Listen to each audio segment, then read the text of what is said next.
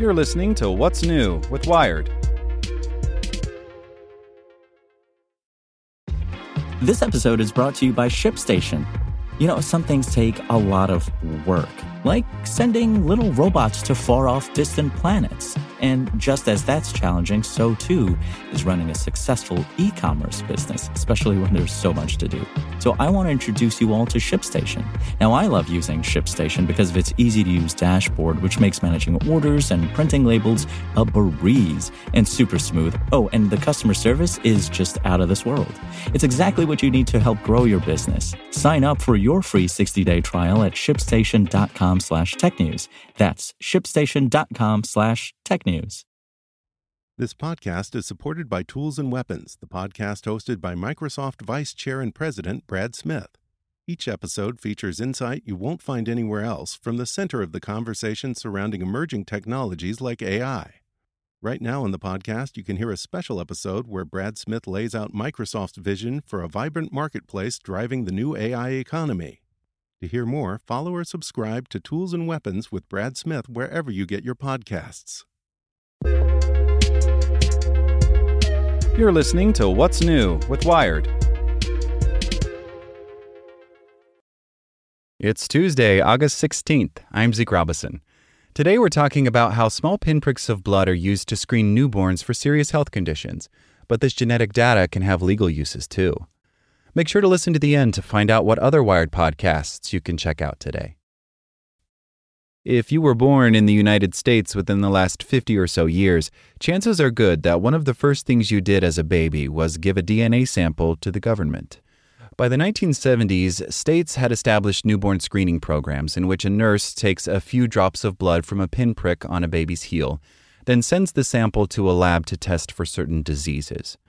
Over the years, the list has grown from just a few conditions to dozens. The blood is supposed to be used for medical purposes. These screenings identify babies with serious health issues, and they have been highly successful at reducing death and disability among children. But a public records lawsuit filed last month in New Jersey suggests these samples are also being used by police in criminal investigations. The lawsuit, filed by the state's Office of the Public Defender and the New Jersey Monitor, a nonprofit news outlet, alleges that state police sought a newborn's blood sample from the New Jersey Department of Health to investigate the child's father in connection with a sexual assault from the 1990s. Crystal Grant, a technology fellow at the American Civil Liberties Union, says the case represents a whole new leap forward in the misuse of DNA by law enforcement. It means that essentially every baby born in the U.S. could be included in police surveillance, she says. It's not known how many agencies around the country have sought to use newborn screening samples to investigate crimes or how often those attempts were successful, but there is at least one other instance of it happening. In December 2020, a local TV station reported that police in California had issued 5 search warrants to access such samples, and that at least one cold case there was solved with the help of newborn blood. This increasing overreach into the health system by police to get genetic information is really concerning, Grant says. Privacy activists have also raised alarms about what they see as similar misuses of other kinds of DNA collection. In a recent case, police in San Francisco used a sample collected during a woman's rape exam to tie her to an unrelated property crime years later. Chesa Boudin, who was then the city's district attorney, called this use of the woman's DNA a violation of her Fourth Amendment right against unreasonable searches and seizures, and ultimately dropped the charges. The New Jersey lawsuit alleges that police obtained the blood sample of a newborn child, who is now elementary school aged, to perform a DNA analysis that linked the baby's father to a crime. This was done using a technique called investigative genetic genealogy, or forensic genealogy. It usually involves isolating DNA left at a crime scene and using it to create a digital genetic profile of a suspect. Investigators can upload this profile to genealogy websites where other people have freely shared their own DNA information in the hope of connecting with family members or learning about their ancestry. Because DNA is shared within families, investigators can use relative matches to map out a suspect's family tree and narrow down their identity. According to the New Jersey lawsuit, police had reopened an investigation into a cold case and had used genetics to place the suspect within a single family, one of several adults or their children. But police didn't yet have probable cause to obtain search warrants for DNA swabs from any of them. Instead, they asked the state's newborn screening lab for a blood sample of one of the children. Analysis of this genetic information revealed a close relationship between the baby's DNA and the DNA taken at the crime scene, indicating that the baby's father was the person police were seeking. That was enough to establish probable cause in the assault investigation, so police sought a warrant for a cheek swab from the father. After analyzing his DNA, the suit contends police found that it was a match to the crime scene DNA. Jennifer Sellitti, an attorney with the Office of the New Jersey Public Defender, which is representing the father, says combining newborn screening samples with genetic genealogy opens the door for virtually anyone's DNA to be used in a criminal investigation. This is like a dystopian onion. Every time we peel back another layer, we find some new violation of privacy, she says. The lawsuit targets the New Jersey Department of Health and the state-run lab that conducts newborn screening.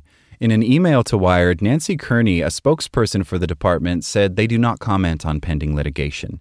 She did not respond to a request to comment more generally on the department's policies regarding retention or use of newborn screening samples. When contacted by Wired, a spokesperson for the New Jersey State Police also said that the agency does not comment on pending litigation. A representative from the New Jersey Office of the Attorney General, which is representing the state in the records lawsuit, said the office had no comment. Genetic genealogy was most famously used to identify Joseph James DeAngelo as the Golden State Killer in 2018. It's since been used by U.S. law enforcement agencies to solve hundreds of violent crime cases, many of which had gone cold for years. The technique is powerful because it gives police access to DNA databases outside of their traditional purview. Until recently, the main database at law enforcement's disposal was the Combined DNA Index System, or CODIS, which is maintained by the FBI. CODIS contains around 14 million DNA profiles, but there are strict rules for what kind can be submitted: those of people arrested for or convicted of felonies and unidentified remains. But anyone can take a consumer DNA test and upload their genetic profile to genealogy sites, some of which allow police access. It was only a matter of time before police turned to newborn blood samples, says Natalie Ram, a law professor at the University of Maryland. In this post-Golden State Killer world, law enforcement is now looking around and seeking to identify suspects using genetic samples or genetic data outside of the official law enforcement repositories, she says. In a recent article in the Texas Law Review, Ram analyzed state policies regarding newborn screening programs.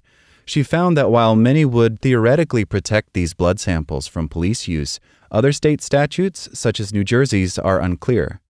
Because there are no federal laws governing newborn screening programs, states set their own policies on which diseases they test for, how long samples are stored, and how they can be used. Some states hold on to blood samples for months, others for years or decades. Virginia only keeps samples from infants with normal results for 6 months, while Michigan retains them for up to 100 years. New Jersey stores samples for 23 years before destroying them.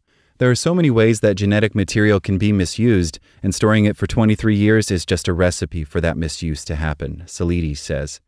These screenings are mandatory in the U.S. Parents don't have to provide consent, although they may opt out on religious grounds. Newborn blood samples can also be used for biomedical research, and only a handful of states require parental consent for those research purposes. Sellitti says parents deserve to know how their children's DNA is being stored and shared, and for how long. To learn how often New Jersey police try to obtain this genetic data, the Office of the Public Defender and the New Jersey Monitor initially filed a records request with the state, asking how many times police had asked for newborn screening samples and which law enforcement agencies made the requests. When the state declined to answer, Sellitti says the office filed a suit to force the state to disclose how widespread the practice is in New Jersey. Sellitti says she hopes the suit will spur the state to reconsider how newborn genetic samples should be used. We think there are changes that can be made to the way this information is being stored, and that parents should have very clear access to that information, she says. Make sure to check out our other Wired podcasts. Today in Wired Business, we look at how fans of a suspected killer are still promoting him online. Checking in on Wired Science, swarms of mini robots could dig the tunnels of the future. And on Wired Security, we look at an anti-tracking tool that checks if you're being followed. Listen to these stories and more at wired.com/podcasts. Thanks for listening to Wired. Check back in tomorrow to hear more stories from wired.com. Want to learn how you can make smarter decisions with your money? Well, I've got the podcast for you. I'm Sean Piles, and I host NerdWallet's Smart Money Podcast. Our show features our team of nerds, personal finance experts in credit cards, banking, investing, and more. And they'll help you make the most of your money while cutting through the clutter and misinformation in today's world of personal finance. You'll get clarity on strategies to help you build your wealth, invest wisely, shop for financial products, and plan for major life events. Listen to NerdWallet's Smart Money Podcast wherever you get your podcasts.